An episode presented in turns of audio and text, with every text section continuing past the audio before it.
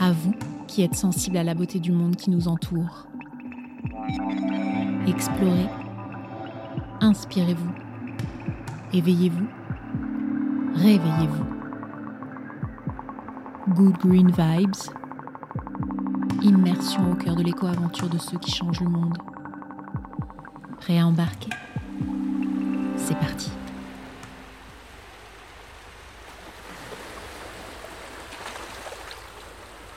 Mallory et Julien sont amoureux. Ils partagent leur vie et ont une passion commune, l'océan. Pour agir et encourager à le préserver, ils ont créé l'association Bluetopia et se sont fait explorateurs et passeurs de connaissances. Ils partent, sacs, caméras et micro au dos, à la découverte des solutions pour la préservation de la Grande Bleue. Ils créent des séries documentaires positives qu'ils diffusent au plus grand nombre pour montrer que les solutions existent, qu'elles sont là, à portée de main. Immersion au cœur de l'éco-aventure de Mallory et Julien, l'autre confort, à portée de main. Je suis Mallory Morin, j'ai 25 ans, j'habite à La Rochelle et ce qui est au cœur de ma vie, c'est l'océan. Et c'est pour ça que j'ai décidé, il y a trois ans et demi, avec Julien, de créer une association qui vise à préserver l'océan, qui s'appelle Bluetopia. Je m'appelle euh, Julien, j'ai 27 ans. Avec Mallory, en mars 2018, on a créé euh, Bluetopia. Très vite, avec Mallory, on a commencé à, à, bah, à, agir, à se poser pas mal de questions, à se renseigner. Et nous, on s'est lancé dans, dans, le zéro déchet. D'ailleurs, on y allait un peu trop fort au début. Et on est aussi devenu euh, vegan à la maison jusqu'à partir de fin 2018 devenir euh, complètement euh, vegan.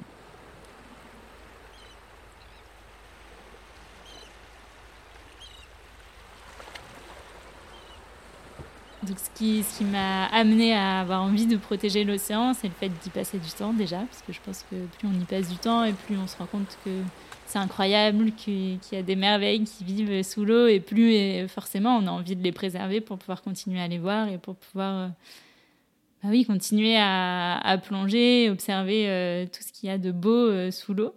Une des plus belles expériences, euh, je pense, que j'ai eues avec l'océan, c'était notamment en Indonésie, sur l'île de Nusa Penida, à Bali. Quelques jours avant mon anniversaire où on a fait une, plongée avec un centre de plongée français qui s'appelle Warnakali et on est allé plonger au Manta Point alors que c'était pas du tout la saison des Remanta. Donc je m'attendais à ne pas voir grand-chose euh, et peut-être quelques petits traits, mais clairement pas les Raymanta. Au bout de 20 minutes, euh, elles n'étaient pas là, donc je m'étais faite à l'idée. Et puis il y en a une première qui est arrivée, puis une deuxième, puis une troisième, et il y en a eu tellement qu'on les comptait même plus. C'était absolument incroyable. Elles nous faisaient des danses euh, devant nous. Et quelques minutes plus tard, il y a eu le mola mola. C'est le grand poisson lune, donc un poisson tout plat qui est très grand, qui de loin ressemblait à une tortue parce qu'on fait le même signe sous l'eau pour se dire il y a un mola mola que pour se dire qu'il y avait une tortue. Donc entre les Remanta, le Mola Mola qui apparaît, c'était euh, une expérience que j'oublierai jamais.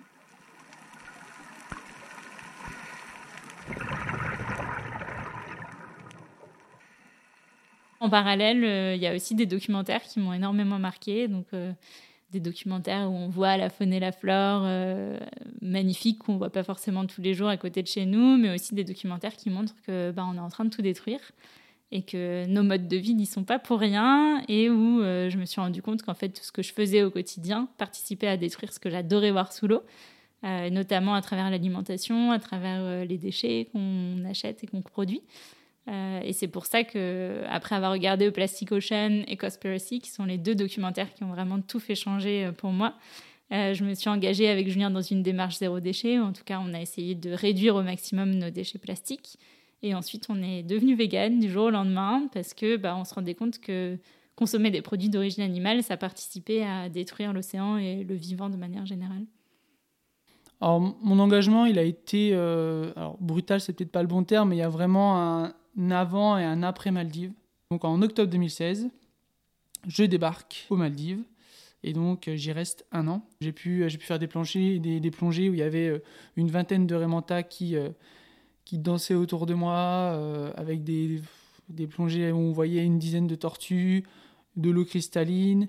Mais euh, j'ai pu faire aussi des plongées où il y avait des récifs coralliens très endommagés, euh, voire, voire des récifs coralliens totalement anéantis. certains plongeurs expérimentés qui, eux, plongeaient depuis 20 ou 30 ans et qui me racontaient très clairement que, euh, ne serait-ce qu'il y a 10 ans, c'était un tout autre océan, beaucoup plus euh, vivant. Donc, euh, donc, forcément, on se dit que quelque chose cloche.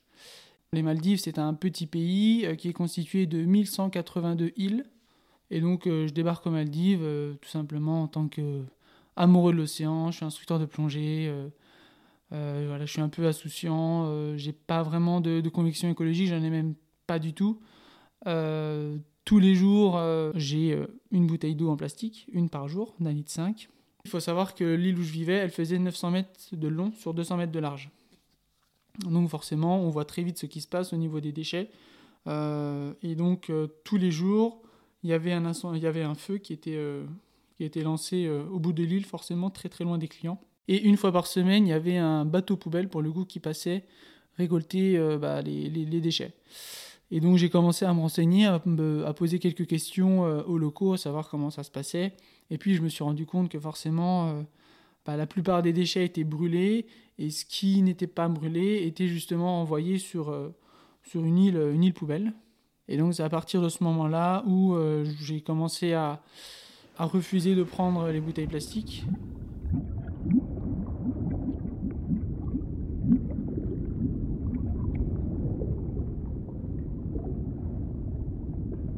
donc nous, on a eu envie de travailler d'abord sur les plastiques parce que c'était ce qu'il y avait de plus visible, c'est ce qu'on voyait dès qu'on allait surfer, dès qu'on allait plonger, dès qu'on marchait sur une plage.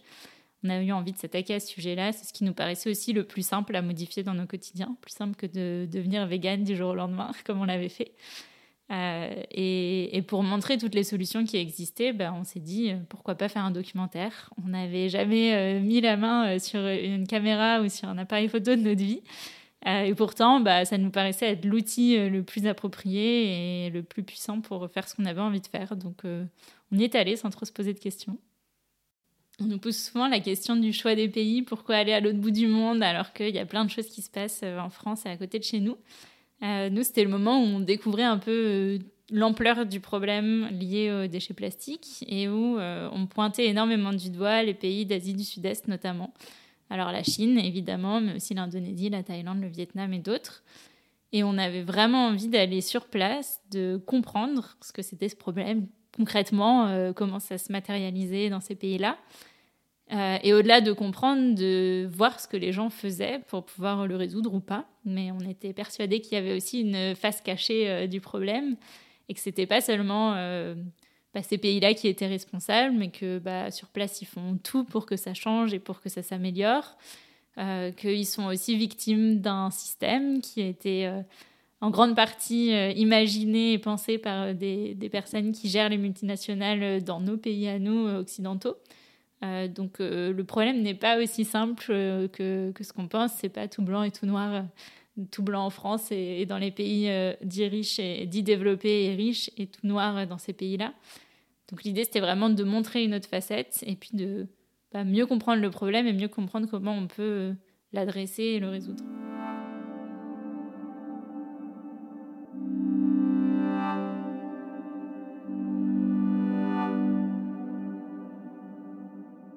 Juste avant de partir, il fallait faire euh, nos sacs. Donc on avait euh, tous les deux un gros sac à dos et un petit sac à dos. Dans mon gros sac à dos, il y avait quelques vêtements, mais il y avait surtout beaucoup de produits d'hygiène parce qu'en fait, on voulait absolument pas utiliser de produits emballés dans du plastique et on s'était dit qu'en Asie du Sud-Est, on trouverait pas de produits zéro déchet. Donc du coup, on avait 7 euh, shampoings, 7 euh, savons, 2 euh, déos, du baume à lèvres, enfin tout ce qu'il faut, tout ce qu'on utilise au quotidien pour, bah, pour se laver, pour reprendre soin de soi, dans, dans le sac à dos. Donc ça pesait très lourd. Euh, au final, si c'était à refaire, euh, j'en aurais amené que pour le début et puis j'aurais acheté sur le chemin parce qu'évidemment, en fait, sur place, il y avait énormément de solutions euh, bah, zéro déchet et on retrouve ce qu'on peut trouver chez nous avec des produits locaux. mais, je m'attendais pas à pouvoir les trouver aussi facilement et du coup, j'avais tout prévu à l'avance. et, et, dans mon petit sac à dos, il y avait tout le matériel pour filmer, en tout cas une partie, parce qu'on avait divisé quand même avec Julien. Alors au niveau des bagages, il y a à la fois le, bagage vraiment matériel, ce qu'il y avait dans mon sac à dos, mais il y a aussi le, bah, bagage, on va dire, euh, plutôt euh, cérébral, ce que j'avais, euh, ce que j'avais en tête ou même mes connaissances par rapport à la pollution plastique ou à, d'autres sujets.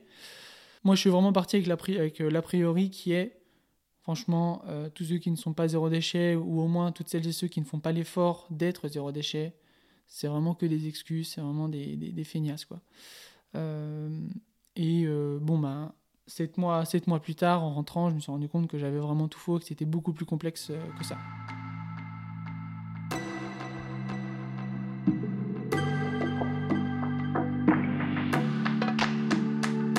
Là commence le périple de Mallory et Julien. À 22 et 24 ans, poussés par ce rêve, cette utopie d'un océan sans pollution plastique, ils décollent tout début janvier 2019 pour un voyage de 210 jours. Ils vont traverser sept pays, la Birmanie, la Thaïlande, le Cambodge, le Vietnam, les Philippines, l'Indonésie et l'Australie. Ils en ont capturé chaque moment qu'ils rassembleront dans la série documentaire L'autre confort. Un documentaire qui montre la beauté de la planète bleue et qui apporte de l'espoir et des solutions concrètes.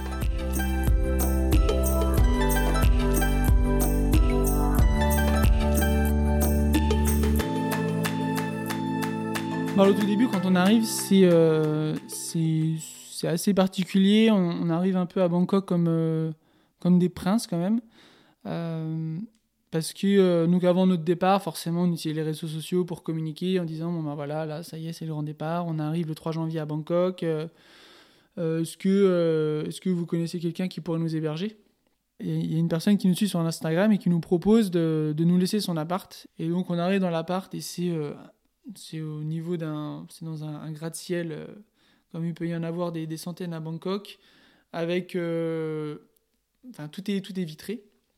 Et on a une vue euh, bah, imprenable sur, sur Bangkok. Et là, tout de suite, on est assez marqué par vraiment le, le fossé de, de, niveau de vie. C'est-à-dire que bah, les, les, les gratte-ciel flirtent avec les bidonvilles. Quoi. C'est-à-dire que tu vas avoir 4-5 gratte-ciel et au pied de ces gratte-ciels-là, tu vois, tu as des toits de tôle, quoi. Et donc ça, c'est quelque chose qui nous a vraiment, vraiment marqué à Bangkok tout de suite. Et puis, euh, euh, c'est humide, très humide. On transpire, il fait très chaud. Un des premiers souvenirs, c'est Pitsanulok. Donc c'était notre premier arrêt après Bangkok qui est un petit village euh, thaïlandais euh, en plein milieu de nulle part où il n'y a pas de touristes. Euh, je me souviens, qui est assez drôle, c'est qu'en arrivant, il faisait nuit, il était très tôt, et qu'on arrivé à la gare de bus, qu'on était les seuls et qu'on ne savait absolument pas comment aller à notre couchsurfing qui nous accueillait et qui nous attendait. on, a, on a essayé de faire du stop, on n'y arrivait pas et on s'est fait poursuivre par des chiens errants. Donc, belle arrivée en Thaïlande. Euh, et ensuite, on, allait euh, à la rencontre de euh, d'une compagnie qui s'appelle Wong Panit et qui récupère les déchets. Donc c'est un peu les centres de tri gérés par les collectivités, par Veolia en France, mais version thaïlandaise, et qui sont privés. Donc c'est des particuliers qui doivent payer pour qu'on puisse gérer leurs déchets dans ces pays-là.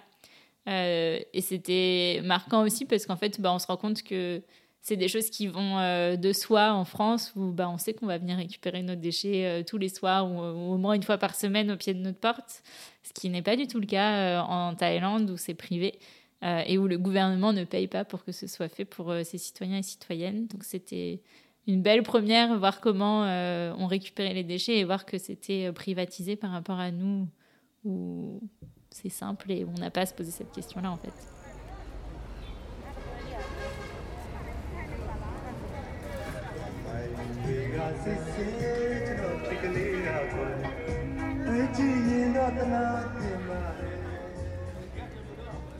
Alors depuis le début, avec Julien, on avait envie de dormir dès que c'était possible chez l'habitant ou chez l'habitante, parce que c'était aussi une aventure humaine et on avait envie de rencontrer des locaux, de voir comment ils vivaient, de passer du temps avec eux et pas juste d'être euh, des touristes arrivés là euh, et, vivre dans le confort qu'on pourrait avoir avec des hôtels et en mangeant tout le temps au resto. Euh, donc on a fait du couchsurfing quand c'était possible, puisqu'il y a des pays où c'est interdit, où c'est plus compliqué d'aller trouver des personnes pour nous accueillir, ou en tout cas peut-être qu'on n'avait pas les bons réseaux. Euh, en tout cas, on, l'a fait quand c'était possible et sinon on dormait en auberge où on rencontrait euh, d'autres jeunes qui, qui voyageaient, qui avaient parfois des projets similaires ou qui voyageaient simplement pour le plaisir. Mais on passait aussi beaucoup de temps avec les personnes qu'on rencontrait, donc soit elles nous hébergeaient, soit on passait euh, des journées entières ensemble parce que c'était important de pas simplement aller les interviewer une heure et ensuite de partir, mais de pas du tout comprendre dans quel état d'esprit elles étaient, dans quel monde elles vivaient. Euh, de comprendre aussi tout ce qui les entoure et tout ce qui fait que bah, elles font ce qu'elles font aujourd'hui. Donc, euh, donc quand c'était possible et quand elles en avaient l'opportunité, elles nous accueillaient, on passait beaucoup de temps ensemble aussi. Je pense que s'il y a une chose que je regrette au niveau du montage du documentaire et qu'on aurait pu mettre euh, plus en avant justement, c'est cette bienveillance et l'accueil qu'on a pu recevoir partout où on allait.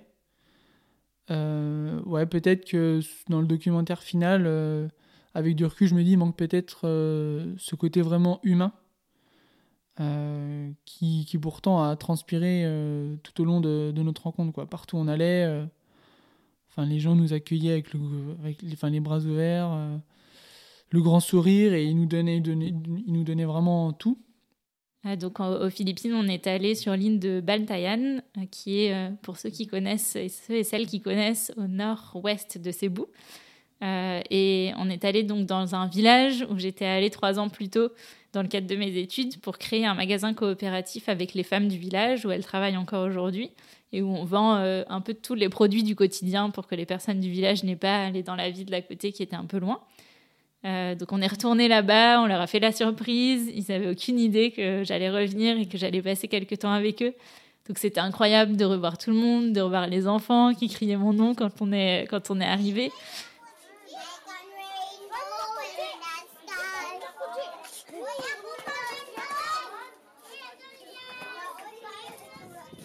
Pour donner leur nom. Donc c'est euh, Tita Nympha. Donc Tita, c'est le nom qu'on donne à toutes les femmes euh, qui sont mères souvent de famille. Et Tito Nonoi, donc Tito c'est pour les pères. Euh, et leurs enfants, donc c'est les Kouya, parce que Kouya c'est les frères et, et Athé c'est les sœurs. Dans, dans ce cas-là, il y avait quatre frères, donc les Kouya. je ne vais pas donner tous leurs prénoms parce qu'il y en a trop. Mais en tout cas, chez Tita et Tito Nonoi, quand on est arrivé, moi, ça faisait trois ans que je les avais pas vus. Et la première fois qu'on s'était rencontrés, quand j'avais vécu chez eux pendant deux mois, je mangeais de tout. Et entre-temps, je suis devenue végane. Et donc, il fallait leur expliquer que bah, je mangeais plus de produits d'origine animale. Donc, euh, plus de viande, plus de poisson, mais aussi plus d'œufs et plus de produits laitiers. Bon, les produits laitiers, on n'avait pas, donc ça tombait bien, c'était facile. Par contre, les œufs, le poulet, euh, le poisson, parce qu'on est sur une toute petite île, il y a énormément de poissons. Et puis dans le village, il y a plein de poulets, il y a plein de poules et, on mange du poulet tout le temps. Euh, c'était plus compliqué. Et quand je lui ai dit, j'ai vu dans ses yeux l'incompréhension. Titanimpa m'a regardé en me disant Mais pourquoi Pourquoi est-ce que tu manges plus tout ça? Euh, Mais même le poulet, même les œufs, t'en manges plus. et donc j'ai dû passer beaucoup de temps et je me souviens, on a pendant une soirée beaucoup discuté de ça pour expliquer nos choix, expliquer pourquoi on était devenu vegan, pourquoi est-ce qu'on avait arrêté de manger des choses qu'on aimait bien gustativement, mais qui en fait euh, bah, participaient à détruire euh, la planète et l'océan qu'on adore. Euh, et aussi dire que c'était un choix de privilégié. Clairement, eux n'ont pas ce choix-là et, ça coûte beaucoup moins cher d'acheter du poisson que d'aller acheter des légumes qui de toute façon ne poussent pas sur l'île. mais en tout cas, voilà, c'était du temps passé à, discuter, à, à, expliquer ses choix. Euh, et ce qui est drôle, c'est que ils n'étaient pas du tout habitués à manger des légumes, des fruits et légumes, surtout des légumes d'ailleurs, parce que des fruits ils en ont un peu. Euh, mais comme Tita Nympha faisait des légumes pour nous, et ben, elle en a fait pour ses enfants aussi. Et au final, les enfants ont adoré et préféré parfois manger des légumes que le plat de viande qu'ils étaient habitués de manger depuis des années. Donc c'était assez drôle de voir ça. On est resté 10 jours, mais pendant ces 10 jours-là, c'était aussi les vacances scolaires. Donc on était H24 avec les enfants. Et, euh, et ouais, ça, ça, ça nous a vraiment euh, marqué, quoi. ça nous a vraiment touché. Et puis en, en, bah en partant de ces dix jours-là, on pleurait tous les deux comme des madeleines dans le tuk-tuk. Quoi.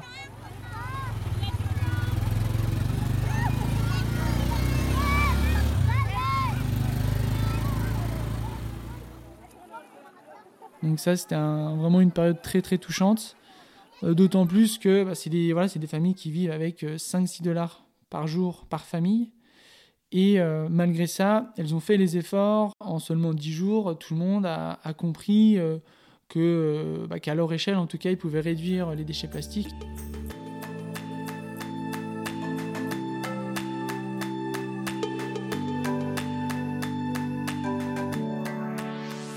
On y est allé avec l'idée de travailler sur le magasin coopératif, où je savais qu'il y avait énormément de plastique. C'est un magasin où on vend quasiment tout dans des sachets à usage unique. Donc euh, la dose de shampoing pour un shampoing, la dose de lessive pour une lessive, la dose de café pour un café, et ainsi de suite. Parce que en fait, euh, dans ces pays-là, ils sont payés à la semaine et qu'ils n'ont pas les moyens de s'acheter un shampoing entier comme nous on peut l'acheter, qui va durer tout le mois.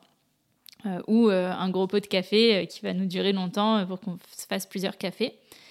Euh, donc il y avait ces petits sachets qu'on ne pouvait pas éliminer parce que de toute façon euh, on ne va pas changer euh, tout en, quelques jours sur place. Mais il y avait aussi des sachets qui étaient rajoutés et qui là clairement pouvaient être éliminés. Donc en fait elles achetaient, les femmes qui tiennent la boutique, achetaient des gros sacs de riz et les remettaient dans des plus petits sacs en plastique donc pour pouvoir les vendre en petites quantités parce que personne ne peut se payer des grosses quantités de riz.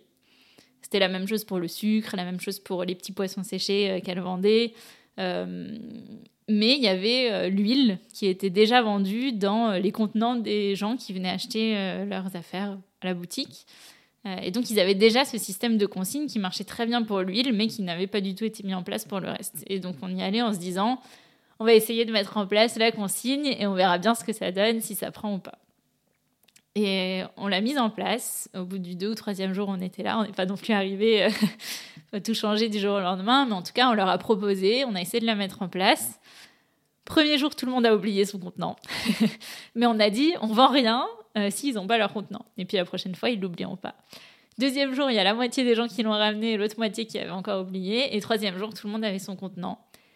Et en fait, ben, c'était beaucoup plus simple parce que les femmes du magasin, elles n'avaient pas à mettre le riz euh, dans des petits sachets plastiques qui parfois étaient troués et du coup elles perdaient des grains de riz et il fallait tout recommencer. Et euh, les gens qui achetaient, ben, ils avaient déjà leur riz dans les contenants, dans leur tupperware euh, qu'ils avaient chez eux et qui de toute façon ils retransféraient avant dans les contenants. Donc en fait, c'était plus simple pour tout le monde. Ça faisait beaucoup moins de déchets, sachant que dans le village, personne ne venait récupérer les déchets depuis plusieurs années et qu'ils étaient obligés de les brûler ou de les mettre dans un coin. Euh, bah, au final, ça faisait moins de déchets et du coup aussi un meilleur cadre de vie pour eux. Et en fait, c'était une belle réussite dans le sens où bah, ils n'ont pas d'argent, ils n'ont pas les moyens et pourtant ils ont réussi à réduire les déchets sur euh, quelque chose de super simple et en changeant leurs habitudes en trois jours. Alors qu'on pourrait croire qu'il aurait fallu des mois et des mois pour que ça rentre dans, dans leur tête. Je ne sais pas comment c'est aujourd'hui. Ça fait longtemps qu'on est parti, mais je pense qu'ils continuent. En tout cas, la dernière fois qu'on en discutait par message parce qu'ils adorent Facebook euh, sur Messenger. Euh, ils disaient que ça marchait toujours aussi bien.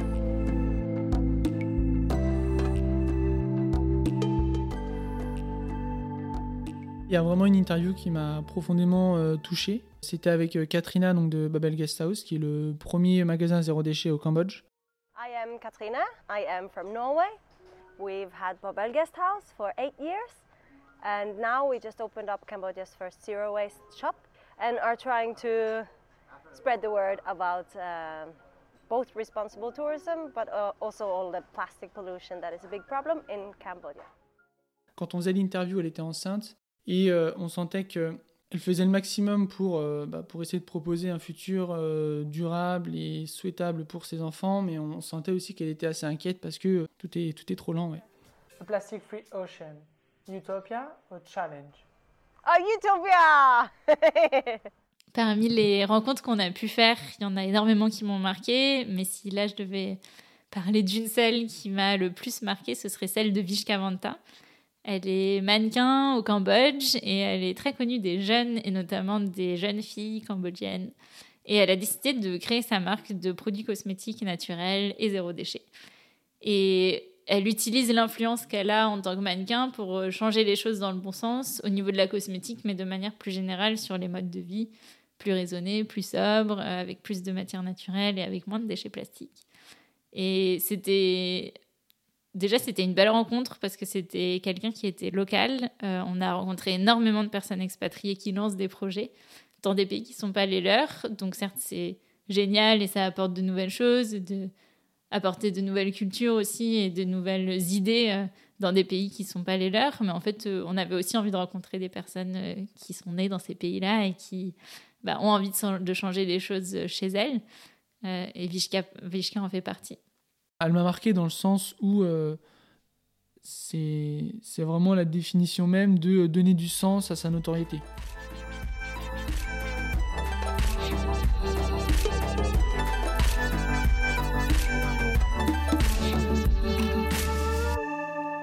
j'ai eu euh, un gros choc écologique. Je savais qu'on allait voir beaucoup de déchets. Je savais très bien à quoi m'attendre en allant sur place. Mais clairement, en fait, quand c'est devant nos yeux, c'est pas la même chose. Euh, et ça faisait euh, deux ou trois mois qu'on était en train de tourner, de rencontrer des personnes tous les jours. on travaillait à fond, on prenait vraiment pas beaucoup de temps off pour couper de tout ça. Et du coup, on s'est dit on est au Cambodge, il paraît qu'il y a une île déserte euh, où euh, il n'y a pas de réseau. On va aller profiter euh, pendant trois jours, déconnecter, se mettre sur des hamacs, profiter de l'eau bleue et, nager, et puis passer du temps au soleil. Donc c'est ce qu'on a fait. On a pris nos billets pour aller à Kota Kiev, donc une petite île au sud du Cambodge. Et arriver là-bas, c'était une vraie désillusion. quand on arrive sur place avec le bateau, c'est très beau, très bien. On a les petits cocotiers, le plage de une plage de sable fin euh, blanc et une autre translucide.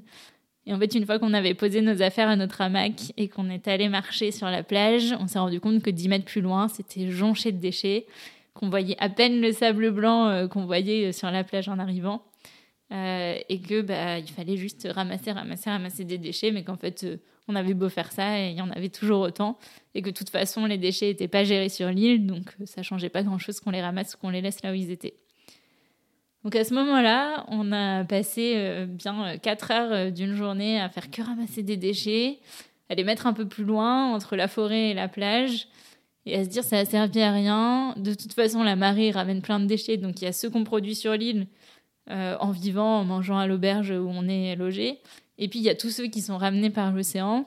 Et en fait, bah, on peut rien y faire parce que même si on réduit nos déchets sur l'île, il y en aura toujours qui vont arriver. Et là, on s'est dit, mais ça sert à rien, franchement, tout ce qu'on fait. Euh, quelle idée euh, d'être parti, euh, d'essayer de, montrer les solutions. De toute façon, le problème est trop gros, on n'y arrivera pas et c'est trop tard et tout est foutu.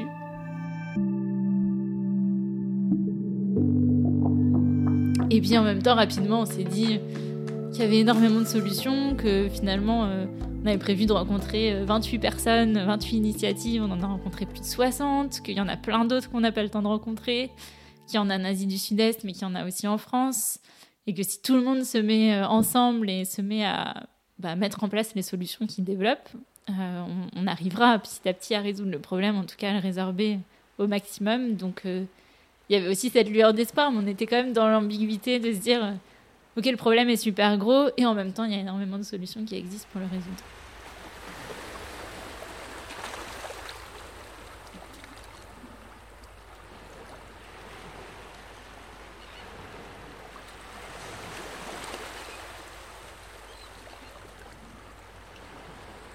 Faut savoir que l'autre confort, euh, le but d'aller en Asie du Sud-Est, c'était vraiment de montrer les, solutions et donc le côté vraiment positif.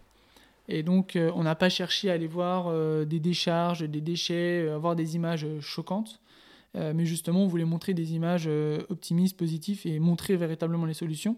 Les solutions, elles existent, elles sont là, elles sont présentes partout dans le monde peu importe euh, que le pays soit plus ou moins euh, dit développé, plus ou moins riche, etc. Toutes les solutions, elles, émergent. C'est difficile de tirer un enseignement de toute cette euh, éco-aventure, si on peut l'appeler comme ça.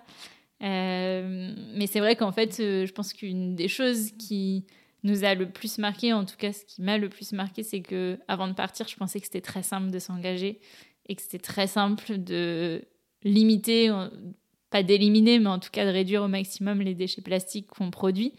Euh, mais en fait, quand on va voir d'autres euh, pays, quand on va voir euh, d'autres bah, classes sociales aussi, on a des personnes qui n'ont pas du tout les mêmes moyens que nous, on peut avoir en France, qui n'ont pas accès aux mêmes choses, qui n'ont pas accès aux mêmes magasins.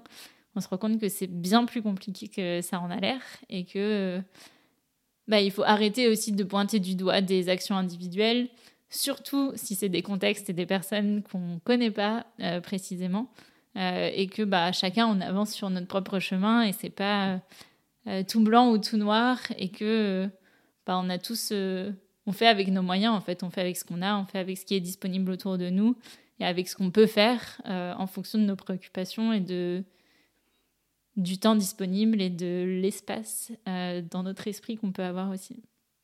L'autre confort, c'est cette mois en Asie du Sud-Est m'ont permis d'ouvrir les yeux et de me rendre compte que bah, de me rendre compte encore plus qu'on était véritablement en France et euh, et moi qu'on était véritablement des, privilégiés et qu'on avait accès euh, à tout. Cette aventure, j'ai envie de dire, l'aventure, elle a, elle, elle a à la fois changé tout et rien dans ma vie. Euh, parce que je sais pas, je sais pas dire si c'est vraiment un, changement, si tout simplement une évolution, c'est tout simplement le, prolongement et, la suite logique. Euh, de, l'autre confort. Euh, c'est-à-dire que bah, en rentrant de l'autre confort, euh, on s'est beaucoup plus intéressé avec Mallory à d'autres secteurs, notamment l'alimentation, le transport, l'énergie. Il y a eu une influence directe et c'est pas forcément celle qu'on attendait. C'est-à-dire qu'avant de partir, on était des zéro déchets ultra, comment dire, ultra stricts. donc on laissait rentrer aucun bout de plastique chez nous. Euh, et quand on est rentré, en fait, bizarrement, on a été beaucoup plus laxiste. Euh, parce que on s'est rendu compte que bah, le plastique, certes, c'était un problème important qui menaçait l'océan, mais qu'il y en avait aussi plein d'autres, et qu'on s'était peut-être un peu trop concentré sur le plastique et pas sur le reste. Euh, il y a évidemment l'alimentation, c'est pour ça qu'on est devenu vegan du jour au lendemain il y a trois ans et demi. Et il y a plein d'autres choses. Il y a aussi la finance, il y a aussi l'énergie. En fait, il y a plein de choses dans notre quotidien qui vont euh, avoir un impact. Et le plastique, c'en est qu'une petite partie. Et en fait, on se mettait un peu trop la pression, que ce soit sur le plastique ou sur autre chose, mais en tout cas sur le plastique, à se dire il nous faut zéro morceau de plastique euh, chez nous, alors que bah, on est vegan et que parfois un bout de tofu ça nous fait plaisir, un bout de fromage végétal emballé dans du plastique ça nous fait aussi plaisir. Et il y a quelque chose qu'on nous a dit qui était euh, de toute façon, si on n'est pas heureux, on n'arrivera pas à créer de mouvement. Et c'est vrai, j'en suis persuadée, c'est que si nous, dans notre quotidien, on est triste, euh, même si on est parfait, qu'on est les écolos les plus euh, irréprochables du monde, bah, personne n'aura envie de nous suivre, en fait, parce que s'ils voient qu'on est triste, ça donnera envie à personne. Et du coup, on s'est dit qu'on allait être un peu moins strict, euh, se faire un peu plus plaisir, tout en étant engagé, en continuant sur notre chemin. mais ouais, en, se faisant plaisir, en tout cas, et en laissant un peu du lest.